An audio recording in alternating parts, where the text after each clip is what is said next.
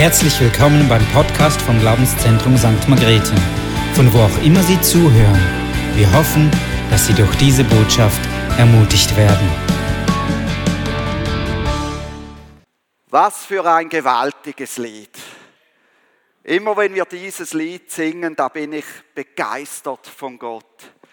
Ich bekam ein neues Leben, weil Jesus Christus mich liebt. Und das ist auch die Überschrift der heutigen Botschaft, neues Leben. Wir haben ja den Karfreitag hinter uns oder wenn wir Karfreitag in unsere Sprache übersetzen, den Kummerfreitag oder den Trauerfreitag. Aber warum gibt es diesen Trauerfreitag? Es ist der Tag, an dem Jesus Christus, Gottes Sohn, gestorben ist am Kreuz für unsere Missetaten, für unsere schlechten Gedanken, für unsere Schuld, die wir als Menschen angehäuft haben. Und dies tat Jesus aus Liebe zu uns. Weil er uns liebt, können wir ein neues Leben haben. Er tat es aus Liebe zu uns, weil wir gegenüber Gott Schuld auf uns geladen haben und eigentlich ewig getrennt wären von Gott, wenn er es nicht getan hätte. Jesus tat es, um die Verbindung zu Gott wiederherzustellen. Wäre Jesus einfach gestorben und die Geschichte wäre damit zu Ende, dann wäre es einfach eine schöne Geste gewesen von Gott an uns Menschen, die ohne Wirkung bleibt. Wir hätten dann über den Tod am Kreuz gestaunt, wir hätten über die Liebe gestaunt, aber es hätte uns nichts gebracht. Es hätte keine Auswirkung für unser Leben gehabt. Es hätte keine Bewandtnis für unsere Zukunft gehabt. Die Frage wäre dann gewesen, was hat das jetzt mit uns zu tun? Ist ja schön, dass Gott das gemacht hat, ist schön, dass Jesus für uns gelitten hat, aber was bringt es mir schlussendlich? Aber Gott sei Dank ist das nicht das Ende der Geschichte. Jesus ist auferstanden und er begegnete seinen Jüngern mit einem Auferstehungsleib. Wie wir in den Evangelien und in 1. Korinther 15 lesen. Und ich möchte in der heutigen Predigt sehr die Bibel sprechen lassen, weil im Wort Gottes ist Kraft. Es ist inspiriert durch den Heiligen Geist und es ist wichtig, dass die Bibel zu dir und zu mir reden kann. Und so lese ich vor aus 1. Korinther 15, 15 bis 20. Da sagt Paulus Folgendes. Wir werden aber auch als falsche Zeugen Gottes erfunden, weil wir von Gott bezeugt haben, dass er Christus auferweckt hat, während er ihn doch nicht auferweckt hat, wenn wirklich Tote nicht auferweckt werden. Denn wenn Tote nicht auferweckt werden, so ist auch Christus nicht auferweckt worden. Ist aber Christus nicht auferweckt worden, so ist euer Glaube nichtig. So seid ihr noch in euren Sünden. Dann sind auch die in Christus Entschlafenen verloren. Wenn wir nur in diesem Leben auf Christus hoffen, so sind wir die elendesten unter allen Menschen. Nun aber ist Christus aus den Toten auferweckt worden. Amen. Nun aber ist Christus aus den Toten auferweckt worden. Hey, ich glaube nicht an einen Christus, der am Kreuz hängen geblieben ist. Ich glaube an einen Christus, der auferstanden ist und der lebt und der eine Bewandtnis für unsere heutige Zeit, für dein und mein Leben hat. Und wenn wir hier 1. Korinther 15 lesen, dann sehen wir, Paulus stützt sich auf Fakten. Er sagt zuvor, er ist den Menschen begegnet, er ist den Menschen begegnet, er ist den Menschen begegnet. Die meisten von ihnen leben noch. Fragt doch nach. ob es so ist. Er stützt sich auf Fakten. Paulus hat nicht irgendein Hirngespinst, das er glaubt. Mit seinem Auferstehungsleib konnte Jesus in geschlossenen Räumen erscheinen, so erschien er seinen Jüngern. Er konnte damit aber auch essen und die Jünger konnten den Leib Jesu fühlen und anfassen. Für die Jünger von Jesus war damit klar, es gibt ein neues Leben dank Jesus. Sie, die vorher Angst hatten vor den religiösen und politischen Führern des Landes, waren nun voller Freude, weil sie wussten, es wird weitergehen. Es ist nicht das Ende. Und ich staune auch, wie Jesus Petrus begegnet ist.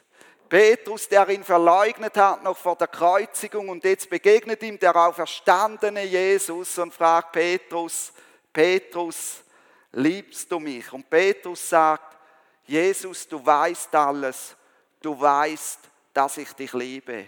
Und ich frage dich heute Morgen auch, weiß Jesus, dass du ihn liebst? Weiß er das? Jesus lebt. Das ist die frohe Botschaft von Ostern. Er ist auferstanden. Er ist wahrhaftig auferstanden. Epheser 1, 19 bis 20, was wir auch schon in der Einleitung gehört haben. Ihr sollt erfahren, mit welch unermesslich großer Kraft Gott in uns, den Glaubenden, wirkt. Ist es doch dieselbe Kraft, mit der er Christus von den Toten auferweckte und ihm den Ehrenplatz an seiner rechten Seite gab. Gott, der himmlische Vater, steht mit seiner Kraft hinter der Auferweckung von Jesus. Er als himmlischer Vater hat seinen Sohn auferweckt, der Menschengestalt annahm, der Mensch geworden ist. Mit der Auferweckung von Jesus zeigt Gott, dass ihm die Beziehung zu dem Menschen wichtig ist. Sonst hätte er Jesus einfach im Grab liegen lassen. Die Beziehung zu dir und mir ist ihm wichtig. Darum wurde Jesus auferweckt. Er will eine lebendige Beziehung zu den Menschen und nicht eine tote Beziehung, wo man das Gefühl hat, die Gebete kleben einfach nur an der Decke. Diese lebendige Beziehung kann nur über einen lebendigen Jesus führen.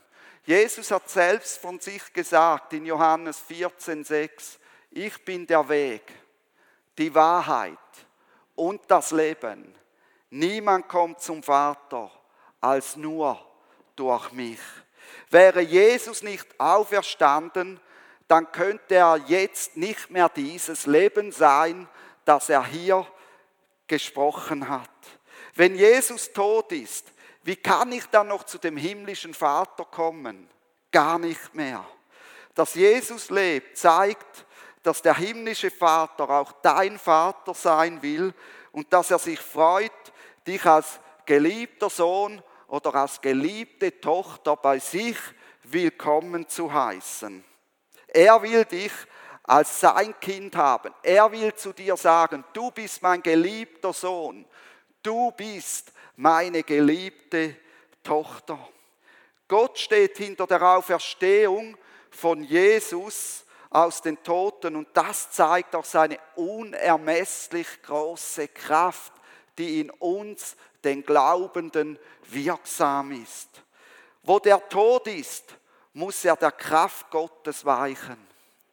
Keine Macht, keine Gewalt, kein Tod, noch irgendetwas anderes kann die Kraft Gottes aufhalten.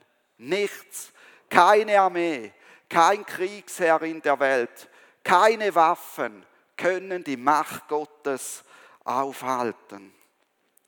Der Tod, er ist besiegt.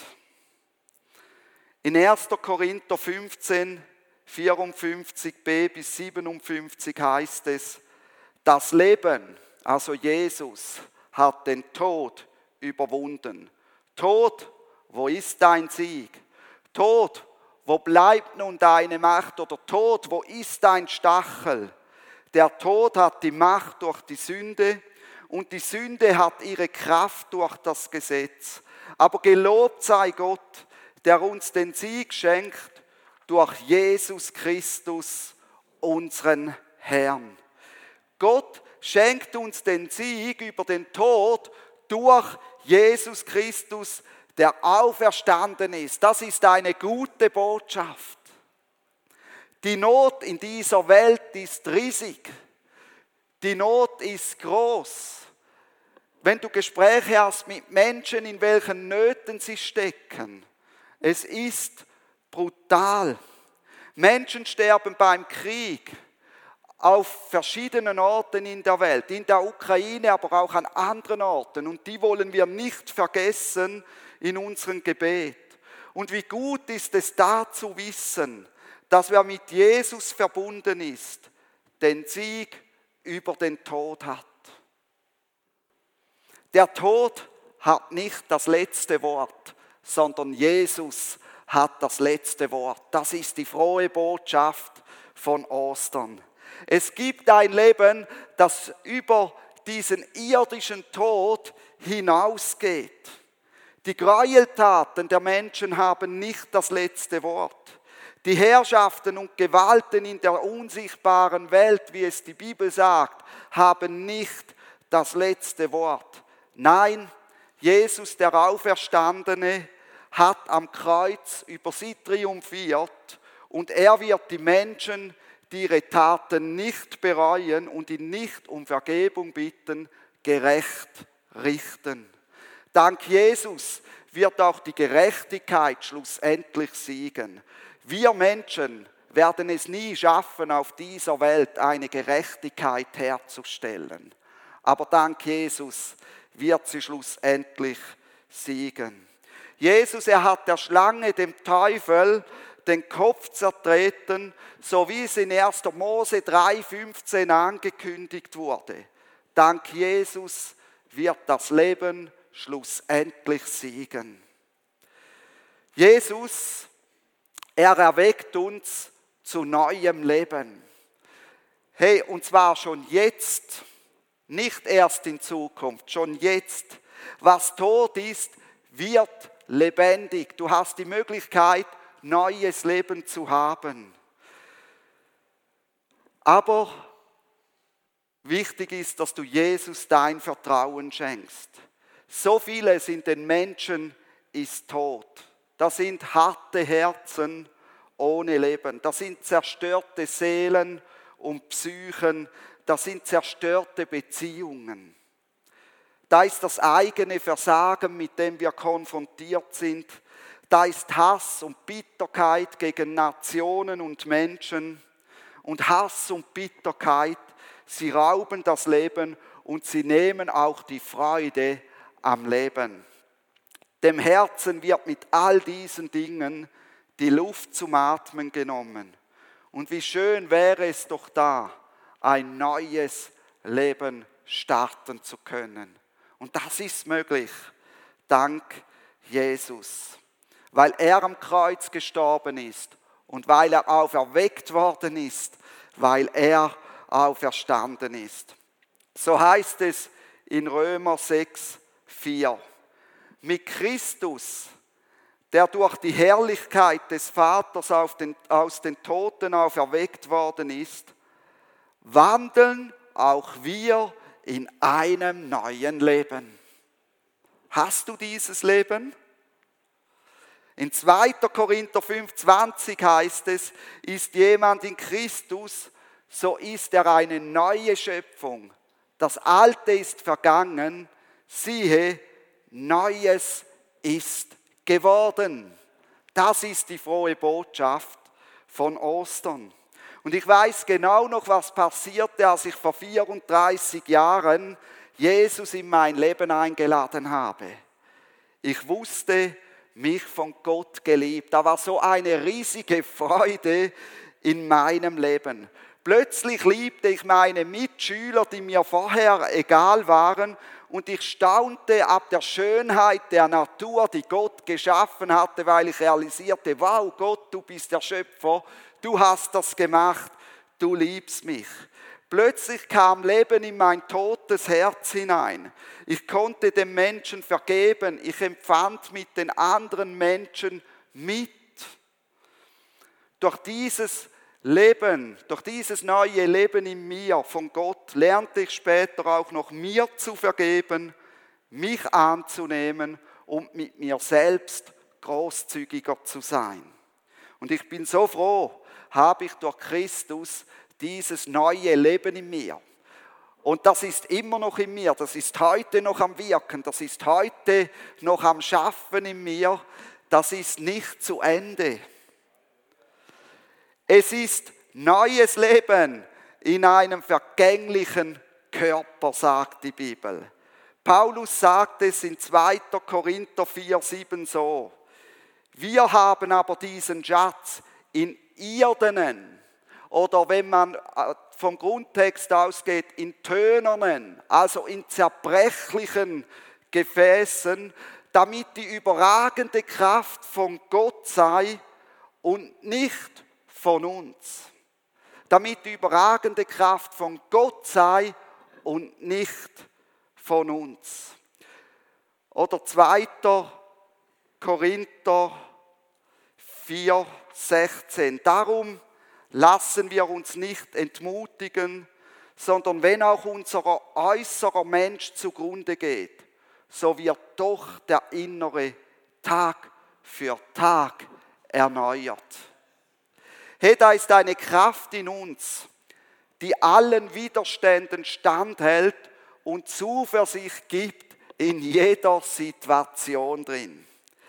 Laden wir Jesus in unser Leben ein, so schafft er einen neuen, inwendigen Menschen, der Tag für Tag durch die Kraft Gottes in uns, durch den Heiligen Geist in uns erneuert wird.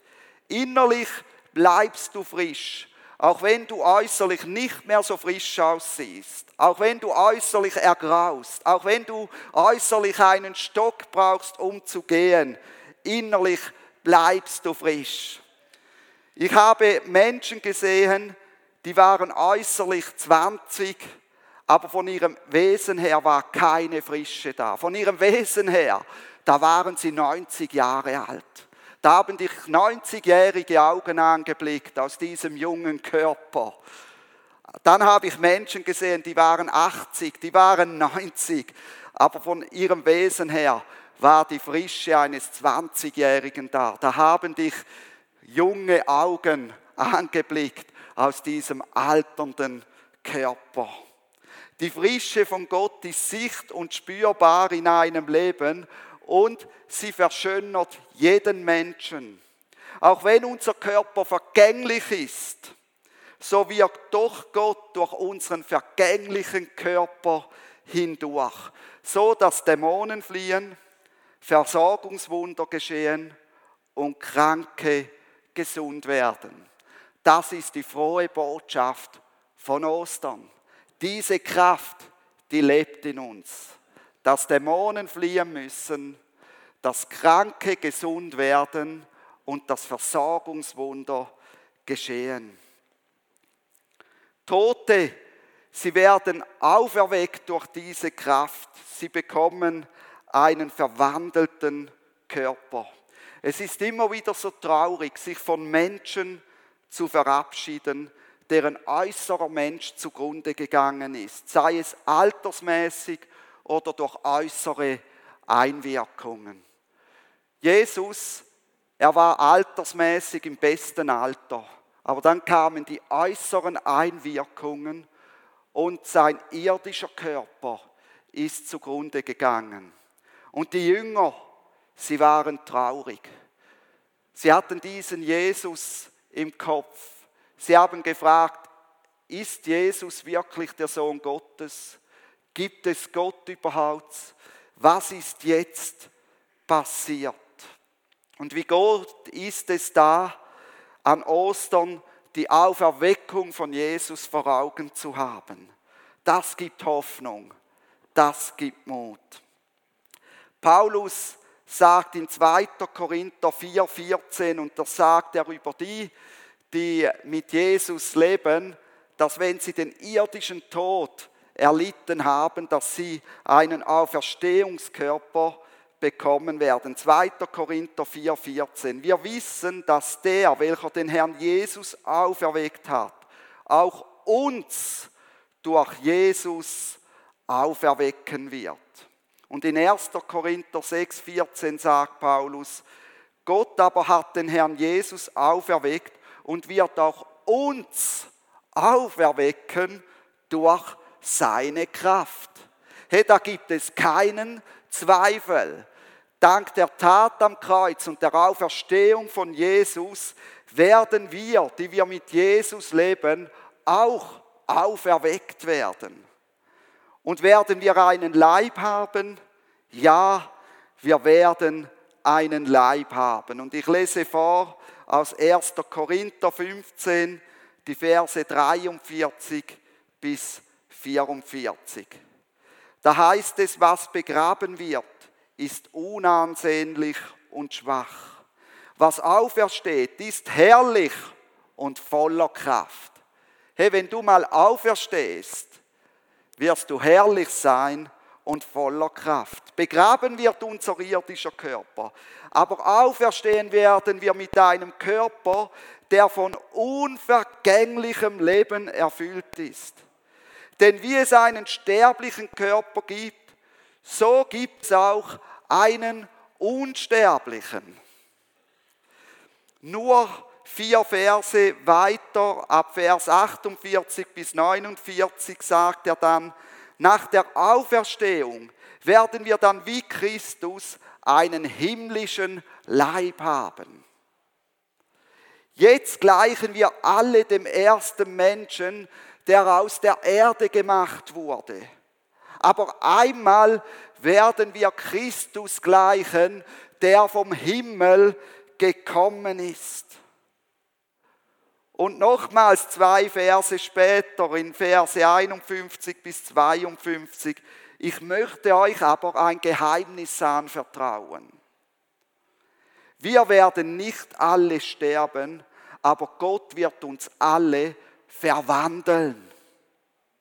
Das wird ganz plötzlich geschehen, von einem Augenblick zum anderen, wenn die Posaune das Ende ankündigt. Dann werden die Toten zum ewigen Leben auferweckt und auch wir Lebenden werden verwandelt.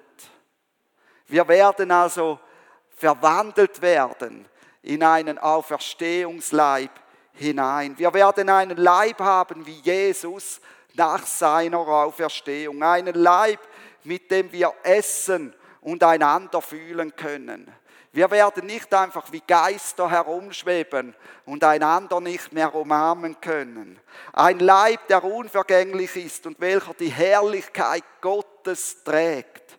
Ein Leib ohne Makel, ohne Schmerzen, ohne Krankheiten, ohne Zerfallsdatum.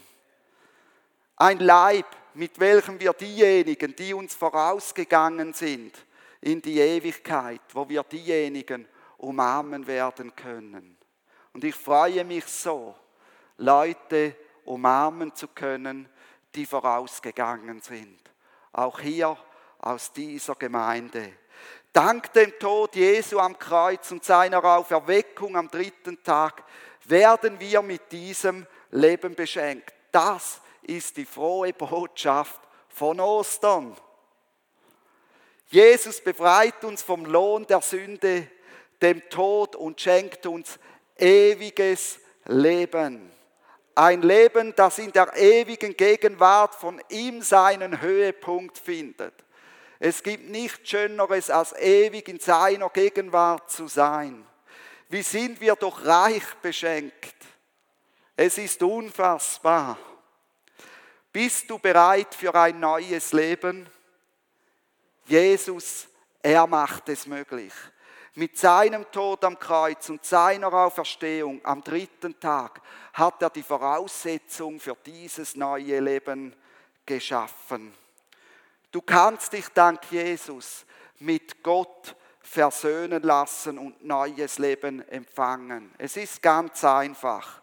In Johannes 1,12 heißt es, die aber, die Jesus aufnehmen und an ihn glauben, denen gibt er das Recht, Kinder Gottes zu sein.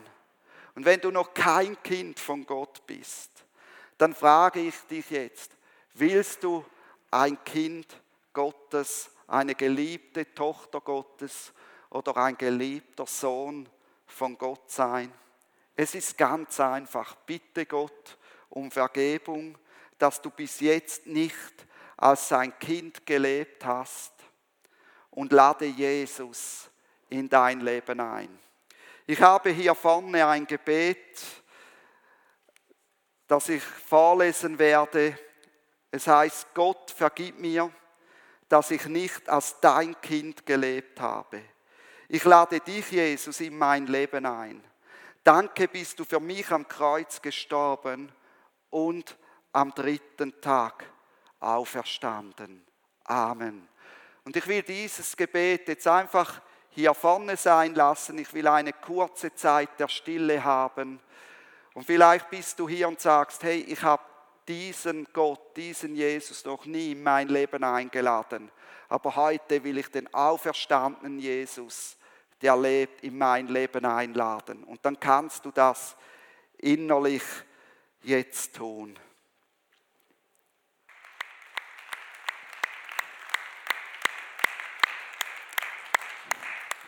Willkommen im Reich Gottes bei Jesus.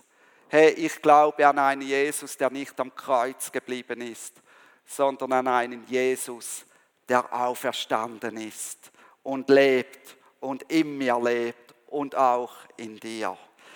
Ich will diesen Auferstehungsgottesdienst oder diese Botschaft mit einem Wort aus Philipper 2, 5 bis 11 beenden.